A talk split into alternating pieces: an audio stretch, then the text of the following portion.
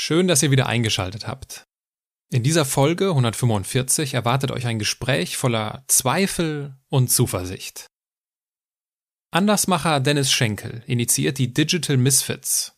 Das ist eine Plattform und Community voller ja, digitaler Außenseiter, wenn man es direkt übersetzt. Denn es sind häufig die Außenseiter, die Sonderlinge und die Quereinsteiger oder, wenn ich noch ergänzen darf, die Andersmacher, die unsere Welt verändern. Veränderung erlebt Dennis gerade genug. Davon berichtet er so ehrlich, dass ich an einer Stelle das Thema gar nicht vertiefen will, aber es spricht für ihn, dass er sich seiner aktuellen Lebenssituation in dieser Form stellt. Wir sprechen heute darüber, was es mit uns macht, wenn wir merken, dass wir nicht ins System passen.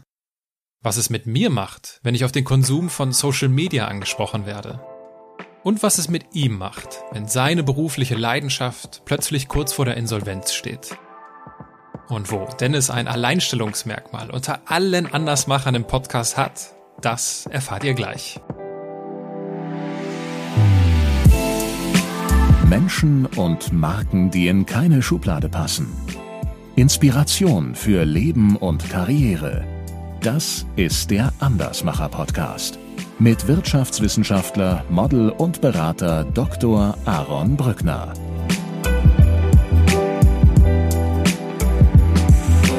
Schon seit Jugend, schon seit Schulzeit, eigentlich im Studium hat es richtig angefangen, das Gefühl habe, dass ich in dieses System nicht reinpasse und dass ich mir eigentlich nur wünschen würde, dass ich doch so sei wie andere.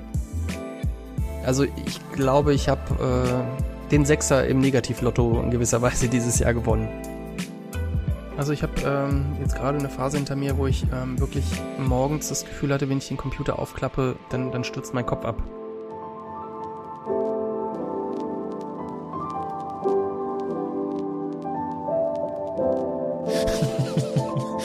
Bis ich das mir jetzt, äh, ja. So, Dennis, herzlich willkommen in meinem Podcast bei den Andersmachern. Äh, Frage vorweg, wann hast du das letzte Mal etwas von Simon Sinek gelesen, gehört oder gesehen? Gesehen auf jeden Fall gestern, ähm, weil ich ihm auf Instagram, LinkedIn und alle möglichen folge. Gelesen, ja, Schande über mein Haupt auf mein Haupt. Das ist, glaube ich, im März gewesen oder sowas, als ein neues Buch rausgekommen ist. Ich glaube, das endlose Spiel. Ähm, ja. Aber es ist eigentlich immer so ein, so, ein, so ein Dauerthema. Also tatsächlich haben wir bei uns im Team ähm, vorletztes Wochenende auf Basis von seinem, seiner Definition des Whys unser Why nochmal gefeinschliffen. Ja, und das hat er bei dir noch eine größere Dimension, weil du hast oder ihr seid dabei, ich vermute immer noch dabei, versuchen ihn nach Deutschland zu holen. Ist das richtig? Äh, genau. Läuft das Projekt noch? Genau. Ähm, ja, es hat sich ein bisschen was schwerer gestaltet, als äh, wir natürlich gehofft haben. Also durch Corona ist das Ganze auch noch mal ein bisschen was ähm, verkompliziert worden. Genau. Aber unser Anliegen ist es, ähm, Simon Sinek nach Deutschland zu holen. Wir sind im Austausch mit seiner mit seiner Firma und mit seiner Assistentin, die haben natürlich oder er hat natürlich ähm, ja Preise, die wir uns in Deutschland als Speaker kaum vorstellen können. Dazu kommt natürlich dann einmal noch das Reisen. Aber ähm, die große Herausforderung ist, dass er inzwischen weniger äh, reisen möchte und weniger Vorträge geben möchte. Er hat ja um sich herum ein entsprechendes Team aufgebaut, was eben ähm, quasi seine Message in die Welt bringt und er möchte einfach ein bisschen was zurücktreten. Nichtsdestotrotz äh, ist es natürlich nur wirklich Simon oder das Why oder Start with Why, wenn wir auch wirklich Simon Sinek haben und er ist einfach derjenige, der diese ja. Botschaft quasi in die Welt getragen hat. Deswegen ist es uns ein Anliegen, ihn zu bekommen. Und das Ganze ähm, können wir leider nicht zu den üblichen ja, Honorars machen, einfach weil wir noch nicht so finanziell stark aufgestellt sind. Unser Ansatz ist es, ähm, mit der Community im Prinzip eine Art Petition haben wir gestartet, um ähm, später sagen zu können, guck mal Simon, guck mal liebes Team von Simon, wir haben hier beispielsweise 50.000 ähm, 50.000 äh, Unterschriften gesammelt. Das heißt, da wollen Leute euch oder dich sehen. Ähm, können wir nicht irgendwas machen? Können wir es nicht irgendwie hinbekommen, dass du, dass du doch nach Deutschland kommst? Ähm, ja, wie gesagt, im Zuge von Corona hat sich das Ganze ein bisschen was schwerer ähm, gestaltet. Wir wollten das Ganze eigentlich über unsere Veranstaltung noch ein bisschen was pushen. Ja, shit happens. Ja. Ähm, und ja. wir haben es jetzt erstmal gestoppt, wollen aber nochmal einen neuen Versuch äh, wagen, wenn, wenn wir quasi wieder on track sind. Ja, die Petition habe ich natürlich unterschrieben, ist klar. Äh, so ein Projekt kann man nur unterstützen. Äh, wie, wie teuer ist das denn? Wie teuer ist so ein Vortrag? Ähm, ich weiß nicht, ob ich da jetzt so offiziell drüber reden sollte oder darf, ähm, aber es geht ins Sechsstellige. Wahnsinn. Ich weiß von, ich glaube, was ist hier? Gary Vaynerchuk ist bei 500.000, ne? Äh, auch da weiß ich von anderen Organisatoren, dass es da durchaus ins Siebenstellige geht. Also, ja, gut. Also ich meine, das macht ja natürlich ein bisschen was abhängig davon, wer ihn versucht zu buchen und ja. so weiter und so fort. Und wenn es dann halt ein gewisser Konzern oder sowas ist, dann geht's schnell mal ins Siebenstellige. Krass. So, siebenstellig, da sind wir noch nicht angekommen. Wir beginnen heute auch dieses Gespräch mit meinem obligatorischen, Steck, obligatorischen Steckbrief. Dein Name? Dennis Schenkel. Dein Alter? Äh, 33. Deine Heimat? Siegburg. Deine Geschwister? Habe ich keine. Dein Vorbild? Oh Gott. Ähm, in gewisser Weise Ryan Holiday. Amerikanischer Autor und Philosoph. Ryan Holiday, ich oute mich mal. Ich kann mit dem Namen noch nichts anfangen. Wofür ist, wofür steht er? Ähm, ich habe auf meinem Arm sogar ähm, einen Buchtitel von ihm stehen. Das heißt The Obstacle is the Way. Ähm, also er beschäftigt sich vor allem mit der Philosophie der Stoa ja, und der Stoiker. Mhm und ähm, also quasi das äh, antike ähm, Philosophie aus dem Griechen, äh, aus dem Griechischen und aus dem aus dem äh, Römischen, äh, insbesondere Marc Aurel, also ehemaliger römischer ehemaliger römischer Kaiser, sage ich auch noch, als ob es jetzt noch einen römischen Kaiser gibt. Auf jeden Fall ein römischer Kaiser, ähm, der ähm, eben auch diese diese Stoa gelebt hat und und Stoiker war. Und es geht eigentlich darum, ähm, zu verstehen, dass ähm, alles, was im Leben passiert, wir können, wir können, wir haben keinen Einfluss darauf, was im Leben passiert, wir haben nur einen Einfluss darauf, wie wir damit umgehen, was uns geschieht. Ähm, und ähm, einer der letzten großen ähm, Stoiker war beispielsweise Friedrich Nietzsche, der den Begriff geprägt hat, äh, Amor Fati, was ich auf meinem anderen Arm stehen habe. Und Amor Fati bedeutet, liebe dein Schicksal. Also nicht nur akzeptiere dein Schicksal, sondern liebe dein Schicksal.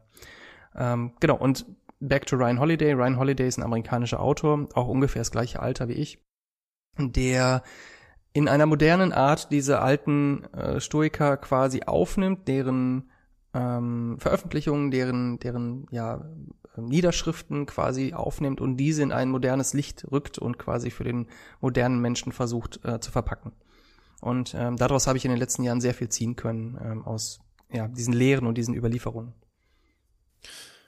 Also ich stelle ja vielen Gästen die Frage nach dem Vorbild und da kommen sehr unterschiedliche Antworten von ich habe kein Vorbild bis ganz klar, ganz schnelle Antwort, dass das da Personen gibt, die halt sehr inspirieren, äh, dass jemand dann so die Kernaussage der Person, die ihn am meisten inspiriert, als Tattoo trägt, gab's noch nicht.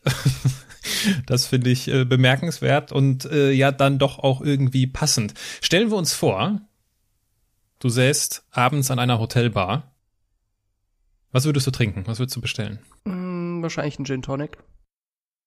Gin Tonic. Und stellen wir uns vor, ich säße zufällig auch an dieser Bar und würde zufällig auch einen Gin Tonic trinken. Und äh, wir würden irgendwie ins Gespräch kommen. Worüber würdest du dich am liebsten mit mir unterhalten? Ähm, ja, also erstmal würde ich mich natürlich darüber interessieren oder dafür interessieren, was, was du machst und wie deine Lebensgeschichte ist. Ähm, ich glaube, man kann viel von Menschen lernen, wenn man einfach erstmal die Lebensgeschichte erkennt und jetzt nicht irgendwie unbedingt dieses, dieses Standard, ja, ich bin ähm, da und da zur Schule, Schule gegangen, habe die und die Ausbildung gemacht, habe das und das studiert und jetzt arbeite ich seit 15 Jahren in dem und dem Laden, sondern eigentlich so die, die anderen Wege, die wir nebenbei haben, beispielsweise Vereine, beispielsweise was waren ähm, Situationen in deinem Leben, wo du wirklich was gelernt hast, wo du auf die Fresse geflogen bist und da wirklich was raus mitgenommen hast und so weiter. Und ich glaube, das tun wir jetzt gerade aktuell, also jetzt im, im Zuge von Corona, tun wir das halt irgendwie alle, zumindest wenn wir halbwegs reflektiert sind, dass wir was daraus mitnehmen.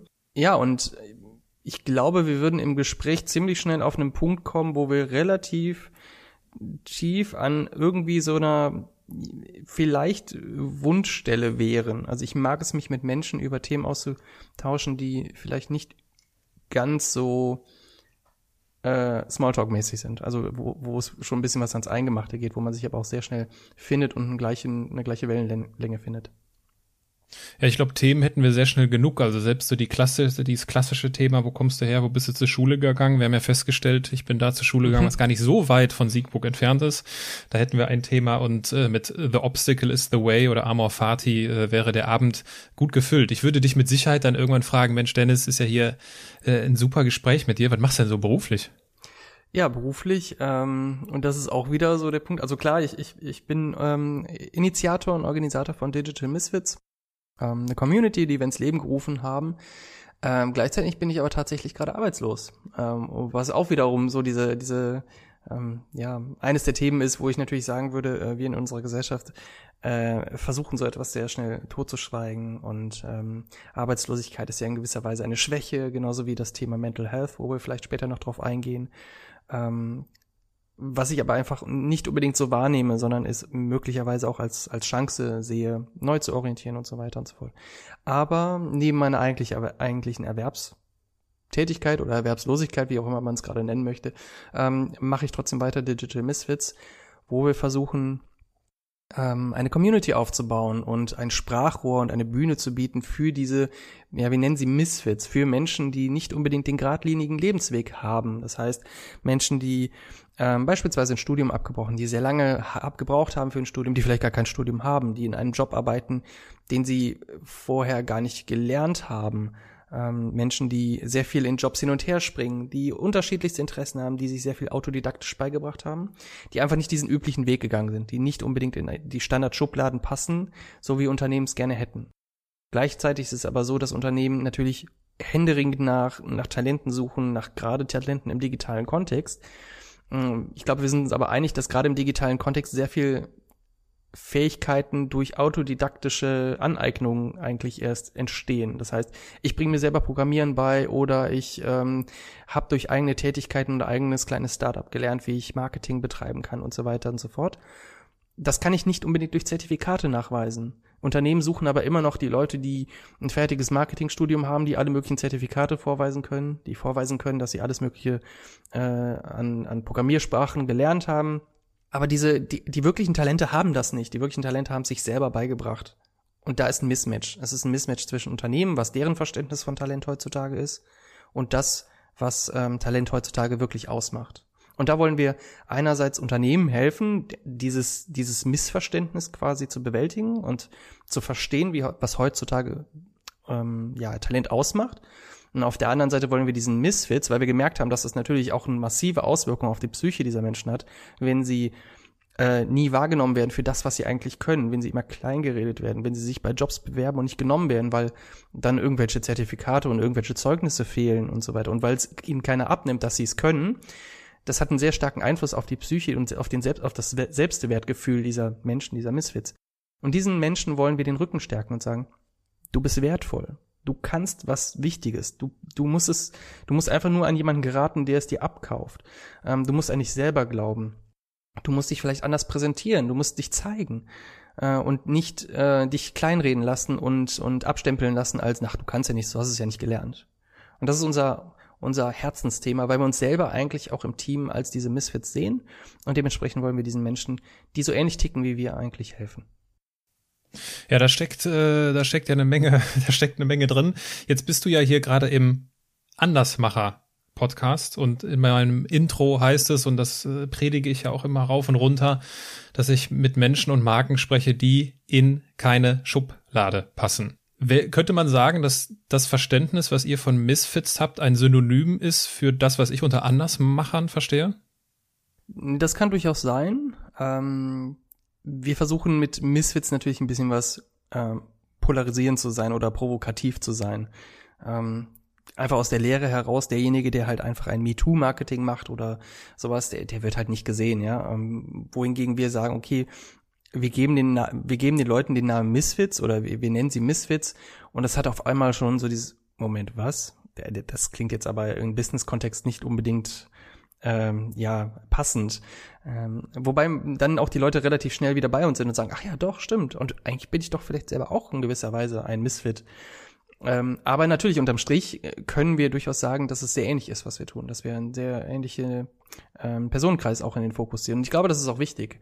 Äh, wir können jetzt beispielsweise als deutsche Gesellschaft können wir nicht vor uns rumjammern und sagen, oh Gott, äh, Digitalisierung, wir werden abgehangen, wir werden abgehangen. Gleichzeitig sind wir immer noch an unserem Baukastensystem interessiert und an unseren Schubladendenken, während andere Länder äh, und Nationen äh, Menschen wie äh, ein Steve Jobs oder Mark Zuckerberg quasi einfach befähigen, die ja definitiv irgendwie nach unserer Definition dann auch Misfits sind. Also Dropouts, also aus der aus der aus der Schule rausgeflogen beziehungsweise aus der Uni rausgeflogen oder rausgegangen, ähm, haben in jungen Alter einfach irgendwas gemacht, was überhaupt nicht gesellschaftlich akzeptiert wurde zu der Zeit äh, und haben es ganz einfach anders gemacht. Ja, ähm, so in Deutschland ist sowas halt einfach nicht unbedingt ja ähm, en vogue, beziehungsweise wird es nicht unbedingt akzeptiert. Und ich glaube, sowohl du mit deinem Podcast und mit deinen Maßnahmen, als auch wir versuchen da schon irgendwie ein bisschen was Aufklärung zu betreiben und diesen Menschen halt irgendwie ein bisschen was mehr einerseits Mut zuzusprechen, andererseits einfach sie auch mehr ins Rampenlicht zu, zu drängen und zu sagen, hey, das sind die Menschen, um die es eigentlich geht, wenn wir von einer erfolgreichen Zukunft, also einer digitalen Zukunft oder einer Zukunft in einer digitalen Welt reden. Mhm. Du hast dich eben als Initiator bezeichnet. Äh, wo ist für dich der Unterschied zwischen Gründer und Initiator? Äh, so gesehen bin ich der Gründer, ja, aber ähm, ich glaube, es geht um also schon um das Wording. Wir wollen eine Community aufbauen und eine Community ist dann ähm, besonders stark, wenn sie das Gefühl hat, dass es nicht ein, ein hierarchisches Gefälle gibt, wenn es nicht ähm, von, von oben herab irgendwas entschieden wird und dann, dann wird's gemacht oder sowas. Und das ist auch mir ein Anliegen. Ich möchte ja nicht, ich möchte beispielsweise einem Team nicht sagen, so, wir machen jetzt das und das, sondern ich möchte etwas mit dem Team erarbeiten. Ich möchte also etwas mit der Community erarbeiten. Und dann ist es mir wichtig, dass ich sage, ich bin der Initiator. Klar, ich habe das Ganze initiiert, aber deswegen bin ich jetzt nicht ähm, erfahrener, weiser äh, oder sonst was als alle anderen in der Community und habe deswegen irgendwie ähm, das Sagen. Ich habe es halt einfach nur ein bisschen was angeschoben. Wie ist denn der aktuelle Stand der Dinge? Also jetzt Corona bedingt, klar, ist jetzt ja bekannt, dass alle Events quasi gecancelt wurden. Mhm. Äh, wie ist bei euch der, der Status quo? Ähm, ja, wir mussten dieses Jahr das Event, das Festival leider auch so in der Form ähm, absagen, beziehungsweise haben es versucht, ins Virtuelle zu schieben. Ich sage ganz bewusst, haben es versucht, weil ähm, unsere Veranstaltungen normalerweise und gerade das Festival eigentlich dadurch ähm, ja, gekennzeichnet sind, dass es ein bisschen was anders ist, dass es halt nicht so die klassische Konferenz ist, sondern dass wir ähm, ein paar Dinge anders machen. Ähm, und leider hat es eben in dem Zuge dann oder im, im, Zuge von Corona nicht stattfinden können. Äh, wir haben aber versucht, das Programm und die Speaker, und wir hatten zum Glück, jeder Speaker hat gesagt, klar, ich bin mit dabei wieder, ähm, haben wir ins Virtuelle gehoben und wir haben dann eben ähm, eine virtuelle, ein virtuelles Festival, eine virtuelle Konferenz ähm, umgesetzt mit ähm, drei Bühnen. Das heißt, wir hatten im Prinzip drei Zoom-Räume, in denen wir unterschiedliche Programme ab, haben ablaufen lassen. Äh, und da war dann auch alles Mögliche von Meditationssession über ähm, klassische Keynote hin zu, okay, wir erarbeiten etwas gemeinsam. Und es war auch unterm Strich ein Erfolg und wir haben es gut gemacht und wir haben es ähm, sehr erfolgreich gemacht, wenn wir bedenken, wie wenig Zeit wir hatten, beziehungsweise wenn wir bedenken, wie chaotisch die aktuelle Sa Situation einfach ist. Also neben einem, okay, wie können wir jetzt ähm, natürlich das Programm virtuell darstellen oder, oder online darstellen, äh, heißt es natürlich noch ganz anders. Wir müssen ja im Hintergrund noch überlegen, okay, was machen wir denn mit jetzt, mit der Location, die wir eigentlich gebucht haben? Ähm, es sind ja ganz andere Planungen noch daran. Was machen wir mit Sponsoren und so weiter und so fort. Ähm, also unter dem, ähm, unter der Hinsicht ähm, haben wir es eigentlich sehr gut hinbekommen, sehen aber auch, dass Online-Events zu Anfang des Corona-Hypes oder der, der, der Corona-Krise ähm, wurden uns die Online-Events, also wir haben direkt zwei Wochen später oder sowas nach dem Lockdown haben wir unser erstes Barcamp gemacht. Da waren wir überrannt. Mhm. Beim Festival war es dann wiederum, das war dann drei Monate später wieder weniger der Fall. Äh, wir stellen fest, dass Online-Events sich langsam abgeschliffen haben. Also ja. die Leute können wieder rausgehen. Es ist jetzt nicht mehr nur, ich muss zu Hause sitzen vor der Glotze, sondern ähm, sie können wieder rausgehen ich glaube, in Zukunft werden Online-Events einen gewissen Anteil natürlich immer noch haben. Aber sie werden nicht ausschließlich das sein, worauf wir aufbauen können. Und dafür ist für uns auch der, der, das Zusammenkommen vor Ort einfach zu wichtig. Und deswegen machen wir jetzt auch beispielsweise nächste Woche in Berlin schon wieder ein kleines, ähm, ein kleines Event und auch wieder ein bisschen was ganz anderes. Das Event wird in einem Schrebergarten stattfinden. Hm. An der frischen Luft. Genau, an der das frischen doch, Luft, äh, äh, unter Einschränkungen natürlich. Das heißt, äh, wir werden nicht ja. unendlich viele Leute reinlassen können und Abstand und so weiter, aber Äh, ich habe bis jetzt von noch keiner, äh, von noch keinem Event gehört, was in dem Schrebergarten stattgefunden hat.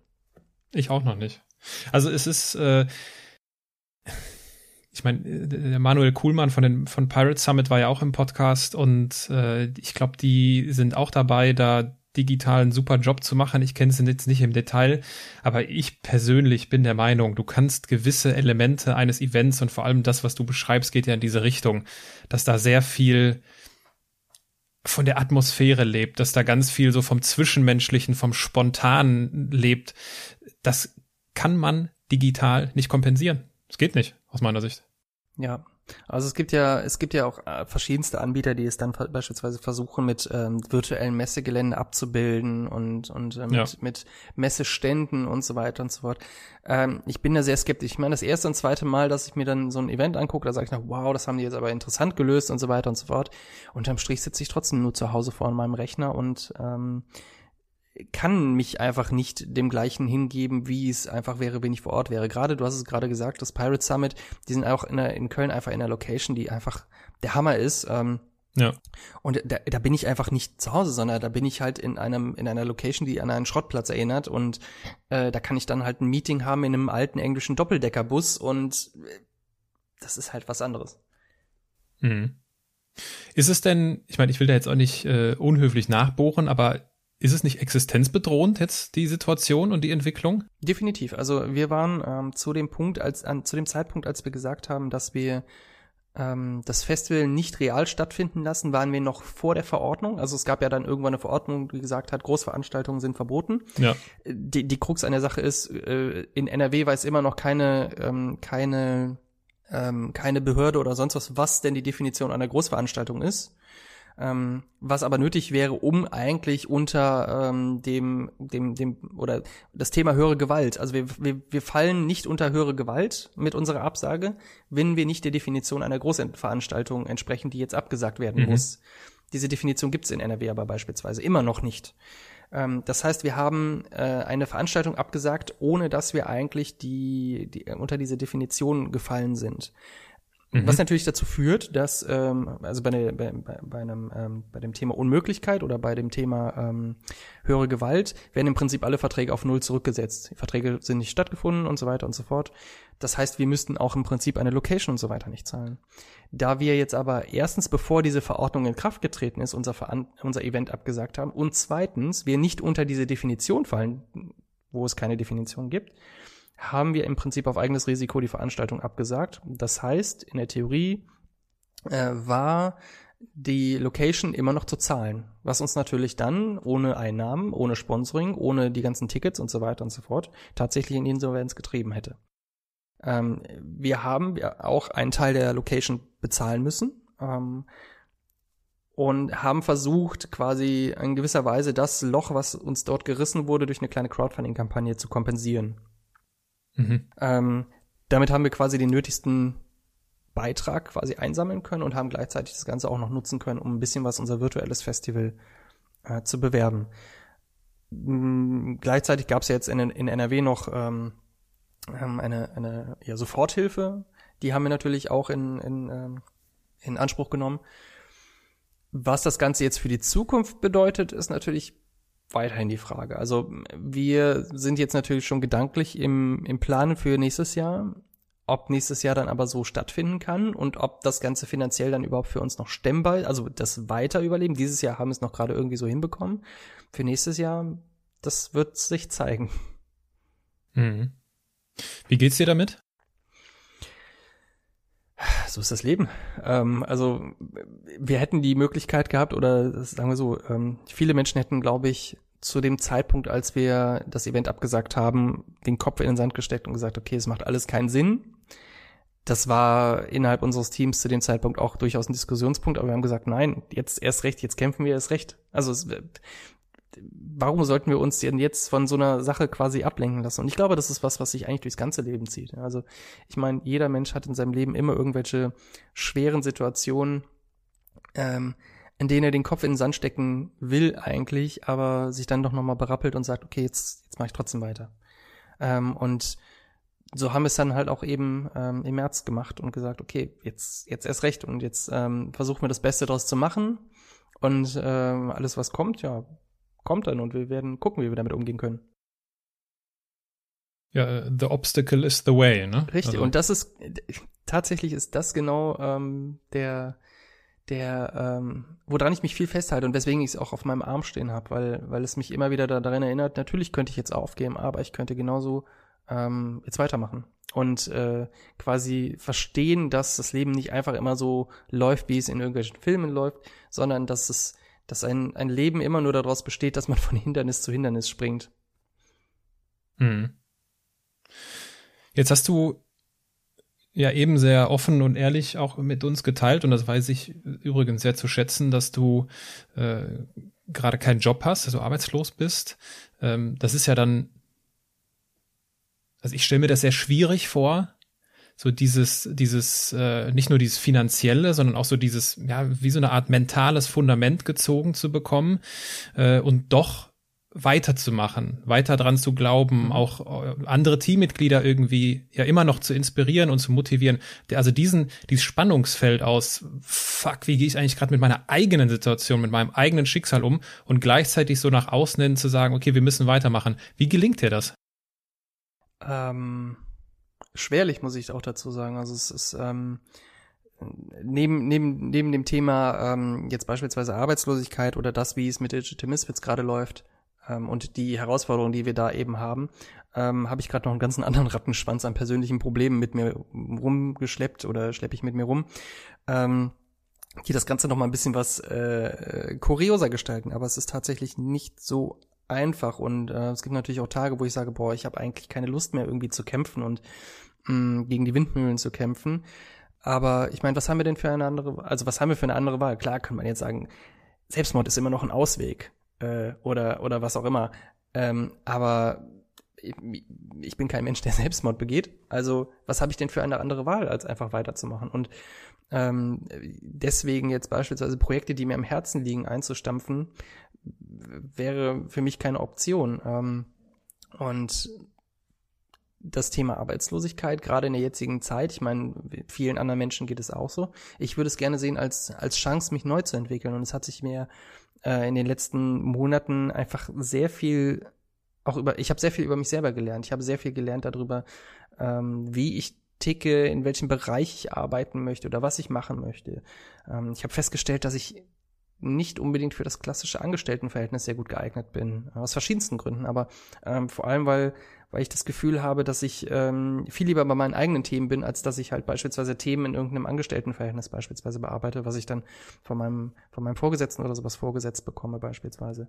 Ähm, ich habe sehr viel darüber nachgedacht, wie mein Lebensentwurf in Zukunft aussehen soll. Das heißt, möchte ich denn überhaupt so arbeiten, also so leben, dass ich halt beispielsweise einen festen Job habe, nach Hause komme, äh, Abendessen mache, ins Bett gehe, am nächsten Morgen aufstehe, wieder einen festen Job mache. Ähm, ich habe mir eher einen Lebensentwurf, ähm, schwebt mir vor, dass ich mir gerne einen kleinen Hof kaufen würde irgendwo und so eine Art Tagungshotel für Workation, New Work, was auch immer, also neue Arbeitsansätze quasi in der Realität äh, einsetzt. Also das heißt, wie kann ich mein, mein dann Heim, also einen kleinen Bauernhof oder was auch immer, quasi dazu nutzen, ihn gleichzeitig als Umsatzquelle zu nutzen, indem ich andere Menschen einlade, auf diesem Hof mit mir zu leben, von da aus zu arbeiten und so weiter. Natürlich mit Internetanschluss, mit, mit äh, Flipcharts und was auch immer sie brauchen zum Arbeiten in der modernen Welt. Äh, gleichzeitig will ich diesen Menschen aber auch äh, in gewisser Weise ein Naherholungsgebiet bieten, ja, also mit Hühnern, mit Kühen und sonst was, wo sie sich dann einfach auch irgendwie ablenken können und in der Natur, wo sie wandern gehen können und sowas. Und das ist für mich, glaube ich, eher so ein Lebensentwurf. Also nicht unbedingt die klassische, ähm, die klassische Lohnarbeit, sondern eigentlich eher in so eine Richtung zu gehen. Und dann bin ich eigentlich sehr nah. Ich mag eigentlich den Begriff New Work nicht, weil New Work und das, was wir aktuell unter New Work verstehen, überhaupt nicht das ist, was eigentlich Ber äh, Friedhof Bergmann damals mit seinem Begriff wollte. Ähm, aber mit meiner Vorstellung von meinem Lebensentwurf gehe ich eigentlich schon sehr stark in diese Grundannahme oder in das, was ähm, äh, Friedhof Bergmann eigentlich damals wollte, nämlich ein komplett anderes Verständnis von Arbeit.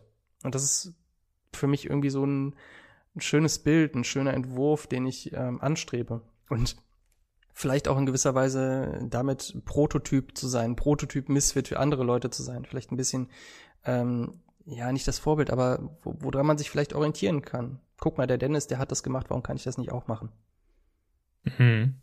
Ich meine, das, das, äh, dieser Prototyp oder diese, diese Vorbildfunktion, das, ist, das wiegt natürlich auch schwerer auf den Schultern, ne? wenn man sich, äh, kann ich mir vorstellen, wenn du dir oder wenn wir uns so einen so ein, so einen Druck ja quasi mitmachen. Kennst du dieses Gefühl, kennst du dieses Gefühl, wo du mit dir selbst haderst, weil du so tickst, wie du tickst? Und ähm. so, und so nach dem Motto, und nach dem Motto sagst, ey, warum in aller Welt kann ich nicht einfach ganz normal sein? Ähm, das ist sehr lustig, dass du das sagst. Ähm, ich bin tatsächlich gerade auch in der Therapie, ähm, um genau dieses Thema ähm, anzugehen, weil ich mhm. schon seit schon seit Jugend, äh, schon seit Schulzeit, eigentlich im Studium hat es richtig angefangen, das Gefühl habe, dass ich in dieses System nicht reinpasse und dass ich mir eigentlich nur wünschen würde, dass ich doch so sei wie andere, dass ich, dass ich einfach zu meinem Job gehen kann und jeden Tag meinen Job machen könnte und dann glücklich nach Hause gehen könnte und dann ähm, mit meiner Familie zusammen sein könnte.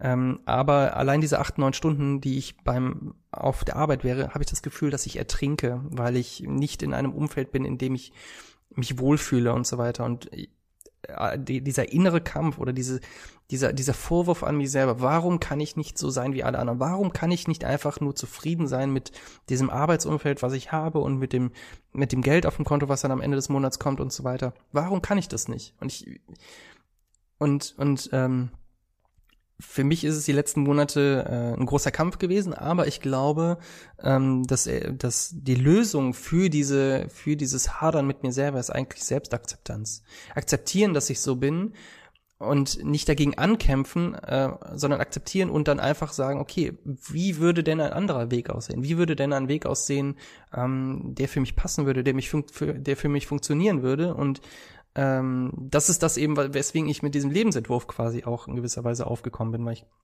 weil ich mir die Frage gestellt habe, okay, wenn du nicht in einem normalen Angestelltenverhältnis glücklich wirst, wie würdest du denn dann glücklich und wie kannst du denn trotzdem für ähm, Einkommen sorgen und so weiter und so fort. Also ja, das ist ein riesen, riesen ähm, Thema, was natürlich auch auf Digital Misfits mit einspielt und warum es Digital Misfits eigentlich überhaupt gibt. Ja. Mhm.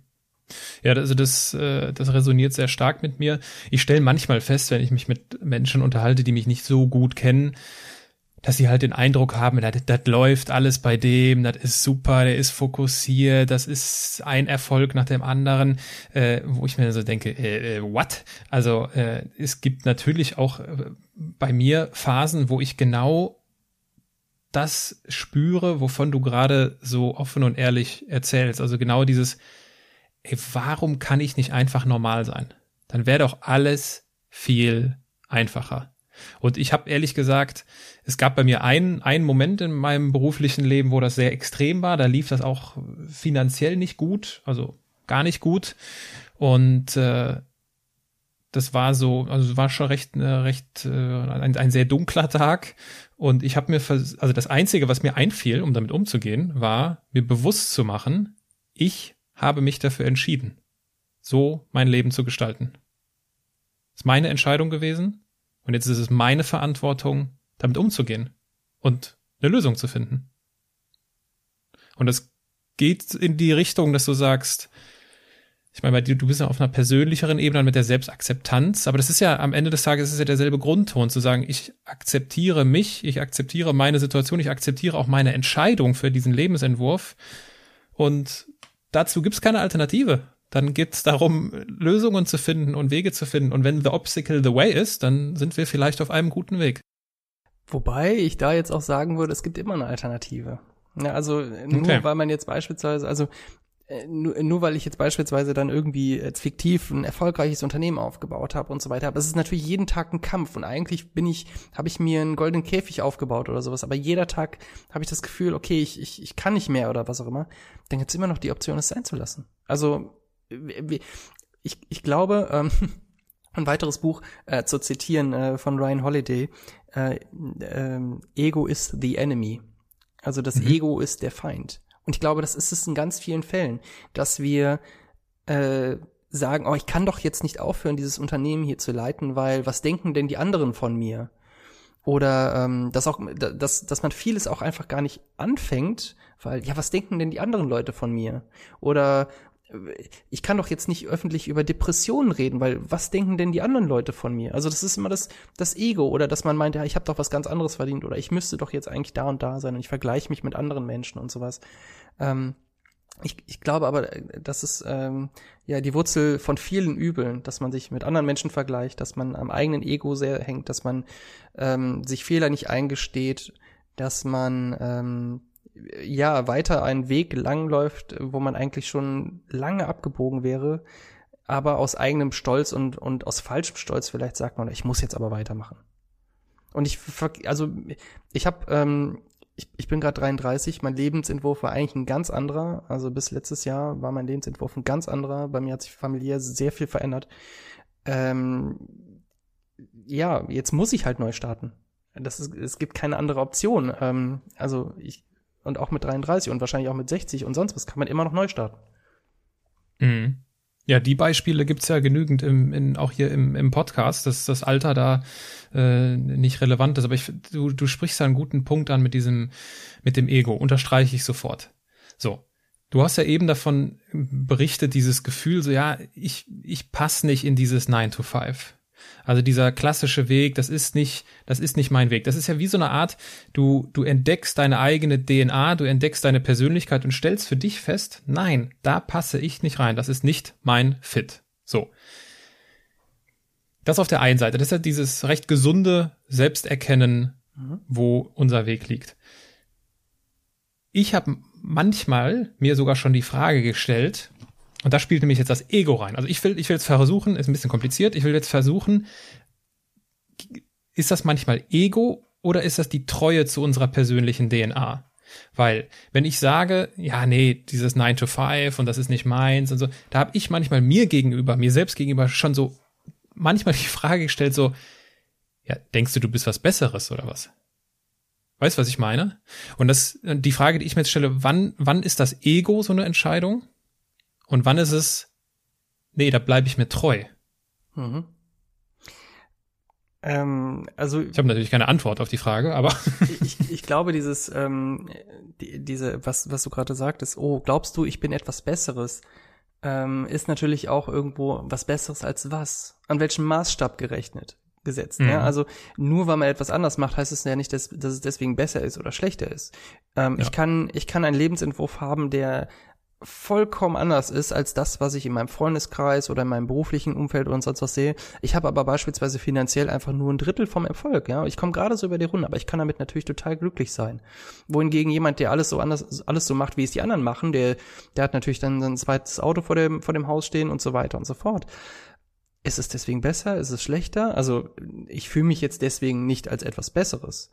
Ähm, ich bin, ich, ich, ich habe so eine These und zwar, ähm, dass äh, in unserer sehr glücklichen Zeit, in der wir leben, auch und, und dazu auch noch in Deutschland, wo es uns verdammt gut geht, zwei Herzen in unserer Brust sch schlagen. Und ähm, das ist gerade in Bezug auf Misfits, was jetzt kommt.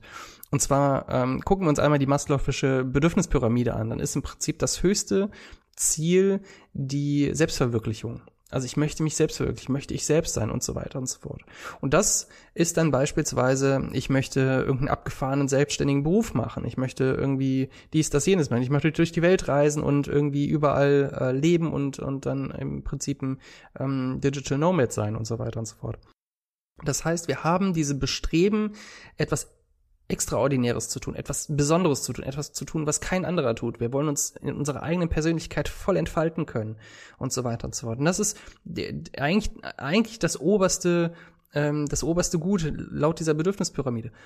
Auf der anderen Seite gibt es aber so etwas wie, ähm, wie, wie ähm, ganz tief in uns verwurzelte äh, Ängste nämlich dass wenn wir uns quasi aus einer Gesellschaft herausziehen, beispielsweise indem wir etwas etwas extraordinäres machen, dann gucken alle anderen Leute und sagen immer, guck mal, was macht der denn da? Ah, das geht aber ja gar nicht. Das heißt, wir werden wir werden quasi aus einer Gesellschaft rausgesondert, ausgesondert, wir werden abgesondert und das ist eine der Urängste, die wir haben, nämlich wenn wir uns beispielsweise in der Steinzeit, wenn sich dort jemand aus seiner Sippe herausgesondert hätte, weil er etwas anders macht als alle anderen, dann wäre er des Todes gewesen, dann wäre er irgendwann mhm. verhungert, weil er nicht mehr für sich selber sorgen kann, weil damals brauchte man die Gemeinschaft, äh, um für sich zu sorgen. Das heißt, wir haben diese Urängste, dass wenn ich etwas anders mache, dann werde ich abgesondert. Dann, dann habe ich, habe ich Angst um mein eigenes Leben, weil ähm, das einfach in unseren Genen drinne ist. Auf der anderen Seite habe ich aber dieses Bedürfnis, ähm, mich selbst zu verwirklichen. Das heißt, da sind zwei gegensätzliche Pole in uns drin und das ist wie so eine wie so eine Waage und ist die Frage, für welche Seite entscheide ich mich denn eigentlich? Und entweder kriegt man es in der Waage oder man sagt halt, man nimmt ein Extrem. Also man opfert entweder seinen Individualismus und ist einfach ein Teil der Gesellschaft mit, mit, also jetzt wirklich, es ist natürlich nichts gegen jemanden, der sagt, er möchte Teil der Gesellschaft sein und er möchte seinen 9-to-5-Job und so weiter haben. Aber es ist natürlich in gewisser Weise dann auch die Aufopferung von seinen eigentlichen individuellen möglicherweise Zielen, auch wenn man sie vielleicht nie hinterfragt hat. Also ich meine, dass viele Menschen wissen einfach gar nicht, was sie in ihrem Leben eigentlich wirklich wollen, sondern sie leben im Autopilot und sehen dann irgendwann die Kiste von innen. Ähm, mhm. Ja, das ist meine These, also dass es diese zwei unterschiedlichen Seiten gibt. Ja, ich glaube also da auf jeden Fall. Also auf der einen Seite wäre das also die Sicherheit, auf der anderen Seite die Autonomie und äh, das ist das ist definitiv das das Spannungsfeld, was was was glaube ich und das, ich meine, wir können jetzt ja nicht vollumfänglich über alles sprechen, aber was mir an dieser Stelle wichtig ist zu betonen, dass wir natürlich auch nicht die, diese Selbstständigkeit auf so einen Thron stellen dürfen. Mhm. Ja, äh, also ich, es gibt ja viele Menschen und ich könnte mir vorstellen, dass unsere Zuhörerinnen und Zuhörer vielleicht selbst auch so denken oder jemanden kennen, der so denkt, ähm, so dieses, ja, ich, irgendwann mache ich mich mal selbstständig. Das klingt immer so, irgendwann bin ich dann auch mal glücklich. Und es gibt viele Menschen, die ich, denen ich schon begegnet bin, wo ich mir sage, ganz ehrlich, ich, ich bin komplett, ich ticke komplett unternehmerisch und selbstständig und ich rate dir, mach es nicht, weil es würde dich unglücklich machen. Weil es gibt natürlich, es hat natürlich voll seine Berechtigung, einen Arbeitgeber zu finden, bei dem du im Idealfall zu einem großen Teil so sein kannst, wie du bist. Und du kannst auch in einem Unternehmen viele Dinge anders machen. Gibt es auch genügend Beispiele aus dem Podcast. Also das ist mir an der Stelle, und ich, ich kann mir mal vorstellen, dass du das genauso siehst, dass wir halt aufpassen müssen, ne? Dieses, sobald du was Selbstständiges machst, bist du glücklich. Das, äh, das meine ich auch gar nicht. Ne? Also das, das möchte ich auch gar nicht ähm, äh, gar nicht propagieren in dem Sinne. Ähm, ja. Ich sehe es genauso wie du. Ähm, und das ist ja auch der Grund, warum wir mit Digital Misfits da Unternehmen mehr ins, mehr aufklären wollen, dass sie Raum schaffen für diesen Individualismus, so dass die Menschen sich nicht selbstständig machen müssen, sondern dass sie ihre Fähigkeiten, ihre Talente, ihre Interessen innerhalb eines Unternehmens in einer Festanstellung entfalten können. Was ich mit diesem Lebensentwurf meine, ist noch nicht mal unbedingt selbstständig, sondern jetzt wieder zurück auf meinen Wunschlebensentwurf. Ich habe dann meinen Hof da, Dort kann ich dann Leute begrüßen, die dann dort auf diesem Hof mit mir WG-artig, wie auch immer, ähm, ihr Vacation-Urlaub machen. Gleichzeitig kann ich aber ja immer noch einen Job haben, wo ich zwei, drei Tage die Woche irgendwie fest angestellt arbeite. Ähm, mhm. Also nochmal in Bezug auf das, äh, auf die Definition von New Work, was äh, Friedhof Bergmann gesagt hat. Er sagt ja, dass wir bei New Work ähm, uns loslösen sollen von der, von der Vorstellung, dass wir in einem festen, dauerhaften Arbeitsverhältnis über einen Vollzeitjob sind. Also dass wir nur noch Lohnbrot, äh, Lohnverhältnisse, äh, Arbeitsverhältnisse haben, sondern dass sich unsere zukünftige Arbeitsverhältnis zusammensetzt aus verschiedenen Teilen. Zum Teil aus Lohnarbeit, zum Teil aus selbstständiger Arbeit, zum Teil aus Gemeinwohlarbeit oder auch beispielsweise, dass ich in meinem eigenen Garten Gemüse anpflanze. Das heißt, dass ich nicht mehr das Geld brauche, um mir Gemüse zu kaufen, sondern dass ich es selber anpflanze. Oder dass ich in meiner Gemeinde Kinderbetreuung übernehme, wohingegen jemand anderes dann später meine Kinderbetreuung übernimmt. Äh, das heißt, dann muss dort weniger Geld reinfließen. Dann habe ich einen Anteil selbstständige Arbeit, beispielsweise indem ich dann Leute bei mir vor Ort äh, äh, äh, zu Gast heiße. Aber ich kann gleichzeitig immer noch zwei Tage die Woche irgendwo in einem Unternehmen arbeiten. Vielleicht remote. Wo dann wiederum unsere neue Definition von New Work kommt. Ja, remote auf dem Bauernhof arbeite ich dann beispielsweise für einen Konzern. Kann ja sein. Ähm, aber das ist dann eher so ein, so ein, so ein Entwurf, der für in meinem Kopf äh, angenehm oder der, der wünschenswert in meinem Kopf zumindest äh, erscheint, als wenn ich jetzt sage, fünf Tage die Woche, acht Stunden, danach gehe ich nach Hause, bin müde und äh, habe eigentlich keine Motivation und keine Kreativität mehr für eigene Sachen. Mhm. Also zumindest wäre das für mich so. Ich, ich habe eben das Gefühl, dass ich ertrinken würde. Ja, äh, starkes Bild, aber ich weiß genau, wovon du sprichst. Also das ist, äh, das ist, äh, das resoniert sehr stark mit mir. Du hast ja, oder ihr habt da ja eine, eine großartige Mission und äh, das lebt natürlich auch davon, dass, dass dass ihr Menschen erreicht, die euch noch nicht kennen. Und ich beschäftigt, beschäftige ich mich beruflich damit. Ich bin immer der Meinung, dass das Smartphone der kürzeste Weg zum nächsten Kunden ist und beschäftige mich ja inhaltlich mit Social Media Formaten und Content und äh, Relevanz schaffen von Menschen und Marken auf Social Media. Äh, jetzt weiß ich, dass du mehr in, im Vorgespräch das Stichwort Digital Overload zugeschmissen hast. Mhm. In welchem Kontext ist, äh, bewegt sich das für dich gerade persönlich? Ähm, Fühlst du dich überladen? Ja, du, durchaus. Also ich habe ähm, jetzt gerade eine Phase hinter mir, wo ich ähm, wirklich morgens das Gefühl hatte, wenn ich den Computer aufklappe, dann dann, äh, dann, dann stürzt mein Kopf ab. Also ähm, mhm. dass ich dass ich allein schon diese ähm, das Gefühl habe, okay, pling, jetzt kommt eine E-Mail rein und automatisch geht bei mir im Kopf oh Gott, nicht noch eine E-Mail. Ähm, mhm. Oder ähm, mein Handy klingelt oh Gott, wer ruft jetzt noch an? Was muss ich denn jetzt auch noch tun? Oder ähm, ich krieg eine Nachricht bei WhatsApp oder sonst was. Und es ist bei mir automatisch wird äh, wird äh, Cortisol ausgeschüttet und ich verfall automatisch in oder bin automatisch in diesen oh, jetzt schon wieder irgendwas, worum ich mich kümmern muss, ähm, verfallen. Gleichzeitig man, äh, ich durchscrolle dann die neuesten Nachrichten von Trump und was für ein Schwachsinn in dieser Welt schon wieder vor sich geht, weil die Leute einfach keinen eigenen, weil, der Horizont, der geistige Horizont der Menschen dauert, ist, ist meistens von, von ihrem Kopf bis zur eigenen Haustür. Äh, soweit reicht der eigene geistige Horizont. Sie muten sich aber an, über Weltpolitik entscheiden zu können und das natürlich dann auch noch in Social Media quasi der ganzen Welt mitteilen zu müssen ähm, das hat bei mir zu einer so richtigen Verdrossenheit geführt. Also wenn ich Nachrichten durchscrolle, denke ich mir, oh Gott, was geht in dieser Welt eigentlich vor? Was für ein Schwachsinn. Und genau das gleiche eigentlich bei, bei Social Media. Also das ist auch der Grund, warum ich beispielsweise Facebook so gut wie überhaupt nicht mehr nutze, weil ich mir nicht mehr antun kann, was für ein Bullshit in diese Welt rausgetragen wird von Menschen, die einfach absolut verblendet sind und keine Ahnung haben, wovon sie reden. Ähm, das hat bei mir Tatsache zu diesem absoluten Digital Overload geführt. Also dass, dass mich einfach das Smartphone annervt, dass es mich annervt, wenn ich den Laptop aufklappen muss für die Arbeit, dass es mich wirklich ähm, aus der Bahn bringt, wenn ich eine SMS bekomme oder eine E-Mail bekomme und so weiter und so fort. Ich habe also ich habe dann auch ähm, äh, einen Urlaub gemacht, komplett ohne Computer. Also zufälligerweise natürlich Computer war dabei. Auf dem Campingplatz gab es dann aber beispielsweise kein Internet oder das WLAN war eigentlich immer dann irgendwie, wenn man es mal brauchte, war es weg und dann habe ich irgendwie anderthalb Wochen komplett ohne Internet verbracht und ich habe gemerkt, wie, wie gut es mir getan hat, wie, wie, ähm, wie entspannt es mich hat. Ähm, und das ist auch etwas, was ich bei vielen anderen Menschen beobachte, ähm, dass sie, dass sie ähm, sehr belastet werden von dem, was eigentlich auf sie einströmt über verschiedenste digitale Kanäle.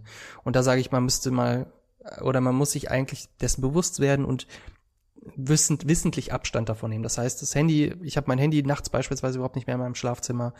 Ähm, äh, und ich reduziere enorm die Zeit, die ich eigentlich vor irgendwelchen Monitoren und so weiter verbringe. Ja, ich, also absolut. Also ich mir dagegen ist nichts, äh, nichts einzuwenden, da auch da, auch da wieder die Verantwortung zu übernehmen und äh, zu sagen, okay, das ist ja meine Entscheidung wie viel ich hier äh, am Handy rumhänge. Äh, was mir dabei halt häufig, ähm, was mir halt bei dieser Diskussion so um digitale Medien und so halt häufig auffällt, ist auch wie so eine Art, äh, wie so eine Art Opferhaltung. So, ja, das ist alles böse da draußen, Social Media ist böse. Nee, nee, Nee, nee, Social Media ist einfach nur das Tool und hier, das sagt eigentlich, diese Situation sagt eigentlich viel mehr über die Menschen aus, als über das Tool, über das Medium, mhm. über das wir hier gerade reden. Weil das kannst du genauso austauschen mit Zeitungen und mit Fernsehprogrammen und was auch immer. Und äh, deswegen ist das. Ähm, aber da würde ich, äh, das ist, das ist ja eigentlich dein Job, aber da würde ich dich da mal da fragen, ist es austauschbar? Weil mit Social Media hat jeder Depp quasi ein Megafon in die Hand bekommen. Früher war eine Zeitung, ein Fernsehsender, da war derjenige, der die, das Megafon in der Hand hatte, war der Besitzer der Zeitschrift oder der, der Moderator in einem Fernsehsender. Also eine sehr eingeschränkte Gruppe an Menschen. Und mit Social Media gibst du jedem Verschwörungstheoretiker, also jedem Deppen, das Megafon in die Hand. Das ist korrekt. Ja, das gehört in unser sehr demokratisches äh, Zeitalter dazu. Ja. Mhm. Also das ist, die Menschen sind, wie die Menschen sind. Und äh, ich bin ja auch nicht der Meinung, dass Social Media die schöne Blumenwiese ist, über die wir ständig rüberlaufen. also das ist völlig klar. Ich verstehe halt häufig nur nicht immer dieses, dieses Social Media Gebäsche. Mhm. Schalt mal den Fernseher an. Mhm. Ich habe gar keinen Fernsehanschluss mehr. Also ich habe auch keinen Fernseher mehr zu Hause. Äh, bei bei meiner Freundin äh, steht noch ein Fernseher und äh, also wenn, wenn man da manchmal durch, ich denke mir so, und jetzt regen die Leute sich über Social Media auf. Mhm.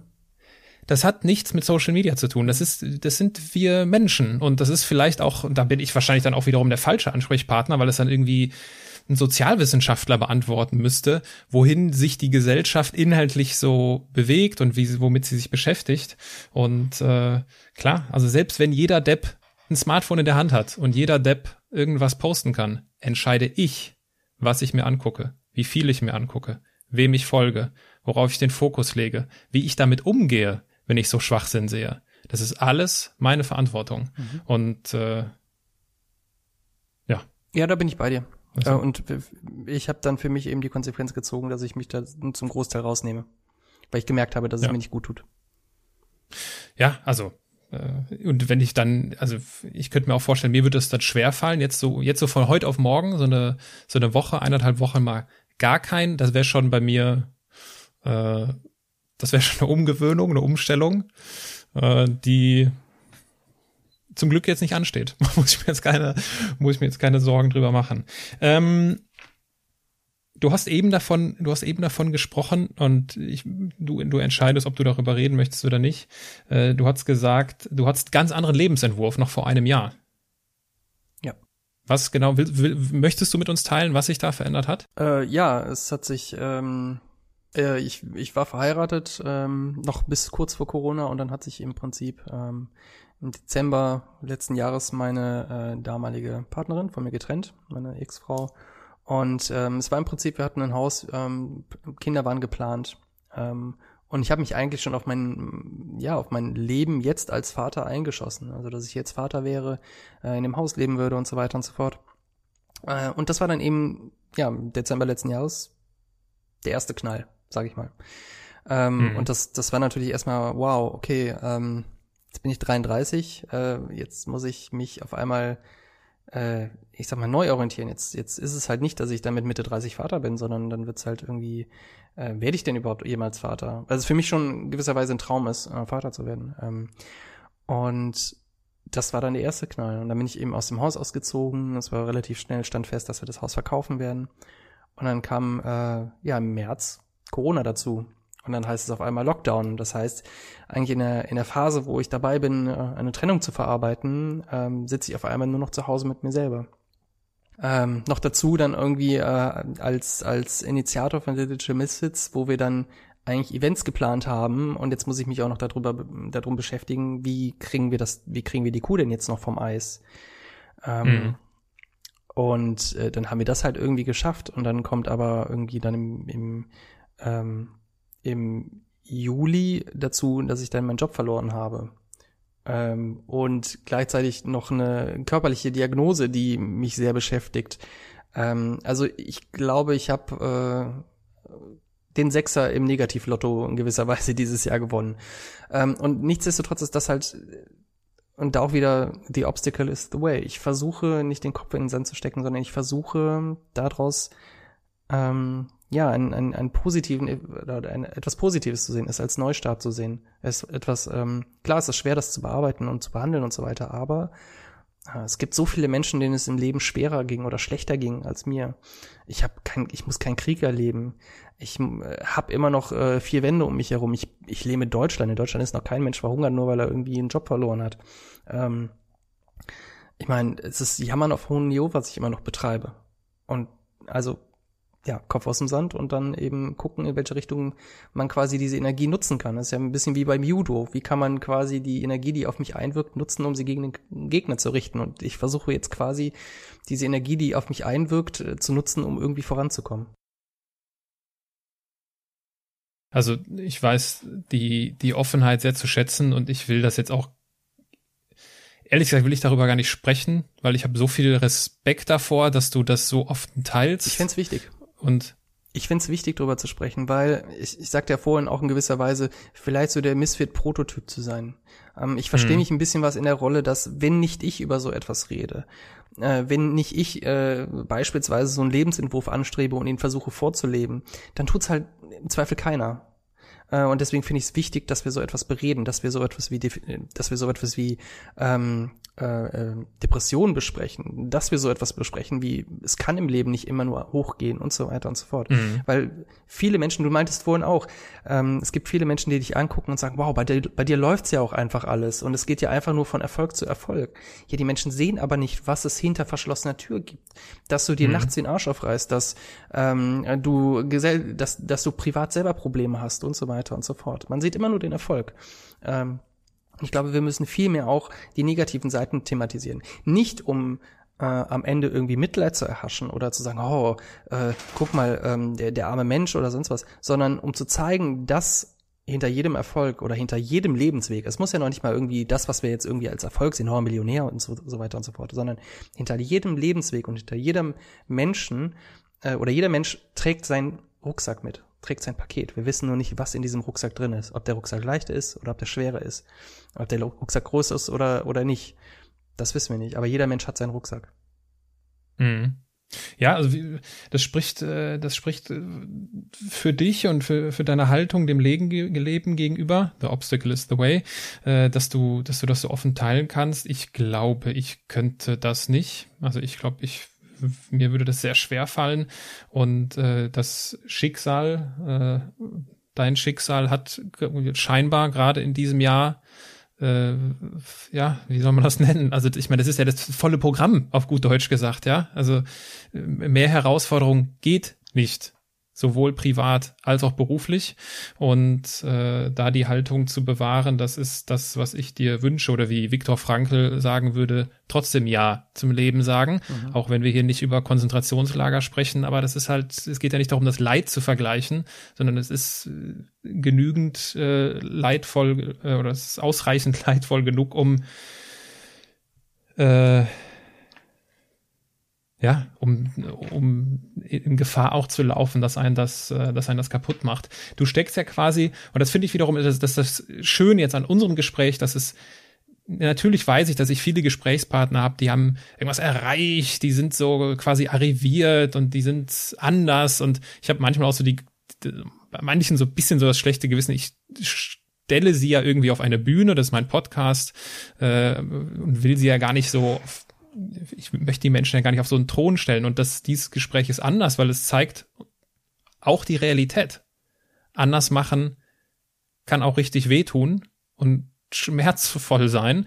Und äh, wenn wir aber dabei sind, was, was ist denn das, was du, was dir aktuell am meisten hilft, mit dieser ganzen Gemengelage an Herausforderungen umzugehen. Du hast von der Therapie gesprochen. Mhm. Ich weiß nicht, du, ich glaube, du liest auch viel. Äh, was ist so dein Ding, wo du sagst, das ist mein Rückzugsort, das ist so mein, das ist so meine, meine Energieoase? Ähm, ich, ich bin ein Mensch, wenn ich alleine bin, verfalle ich eigentlich eher in Zweifel. Also je mehr ich alleine bin, verfalle ich in Zweifel. Und ich bin äh, sehr froh, dass ich beispielsweise bei Digital Misfits ein Team habe von Leuten, die ähm, mich in gewisser Weise auffangen. Also ohne, dass sie es wirklich merken oder wissen, äh, dass, dass sie, ähm, dass sie jedes Mal, wenn ich mit ihnen in Austausch bin, dann bekomme ich Energie, weil ich dann merke, okay, es ist, es, das, was ich hier tue, macht halt irgendwie Sinn. Es fühlen sich Menschen inspiriert von dem, was wir tun ähm, und, und freuen sich auf das, was kommt. Und mit meinem Team zusammen ist es halt immer schön, wieder zu sagen, okay, und jetzt sind die nächsten Schritte die, die und die und wir gehen auf eine gemeinsame Vision hin und sowas. Ähm, das macht mir, ähm, das gibt mir Energie. Wohingegen natürlich, ich bin Mensch, ich, bin, ich brauche eigentlich auch sehr viel Zeit für mich alleine. Das heißt auch lesen und so weiter. Ich lese, wie du sagst, sehr viel.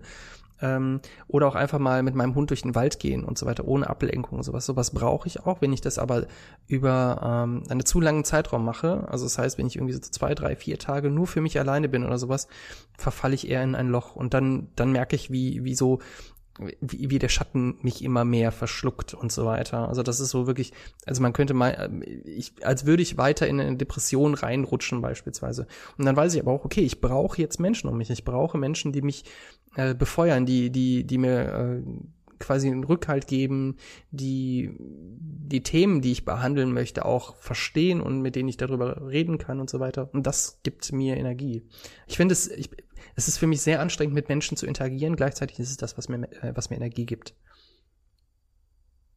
Zumal es ja auch Menschen geben kann, die dir eher dann noch Energie nehmen. Also es gibt ja sicherlich Leute, die dann sowas sagen wie, ja, also jetzt äh, hoffe ich nicht, dass das der Fall ist, aber so, so nach dem Motto, der Klassiker ist ja so, ja, jetzt stell dich mal nicht so an, ne, jetzt mach mal hier oder bewirb dich doch jetzt mal irgendwo. Ne, also ist dir mit Sicherheit auch schon begegnet. Wie das gehst ist, du denn dann um? Das ist äh, damit um? tatsächlich ähm, ein Grund, warum meine Ehe gescheitert ist.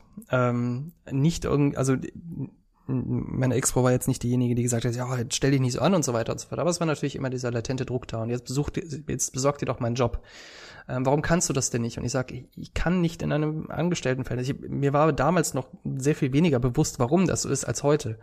Ähm, aber es ist, es war für mich sehr schwer zu artikulieren, warum ich äh, das nicht kann. Also das wäre für mich, als würde ich ertrinken. Also wirklich dieses Gefühl, als würde ich ertrinken. Ähm, und äh, ja, das war für mich total schwer damit umzugehen. Es ist dann das Gefühl, dass, dass der Rückhalt nicht da ist. Ja, also von der Person, von der man sich eigentlich den Rückhalt ja am meisten erhofft oder erwartet, ähm, kommt dann eigentlich mehr Druck. Und umso mehr habe ich mich, du hast vorhin diese Frage gestellt, ob ich das nicht gefühlt habe, dass ich doch einfach mal so sein kann wie andere Menschen. Und ja, umso mehr hat sich dieses Gefühl aufgebaut. Warum kann ich nicht so sein wie andere Menschen? Mhm. Ähm, und insoweit, insofern äh, muss ich sagen, hat mir die Trennung halt auch äh, auf positiver Seite einfach gezeigt, wow, ähm, es, ich, ich kann einfach nicht so sein wie andere Menschen und ich muss es für mich verstehen. Und es war vielleicht eine ganz, eine ganz falsche Konstellation, dass ich mit einem Menschen zusammen war, der das von mir erwartet hat, der, der meine Seite der Medaille einfach nicht gesehen hat oder verstanden hat. Und das ist kein Vorwurf. Ähm, sie hat dann vielleicht einfach nie, mich nicht nachvollziehen können und so weiter. Das ist ja vollkommen okay.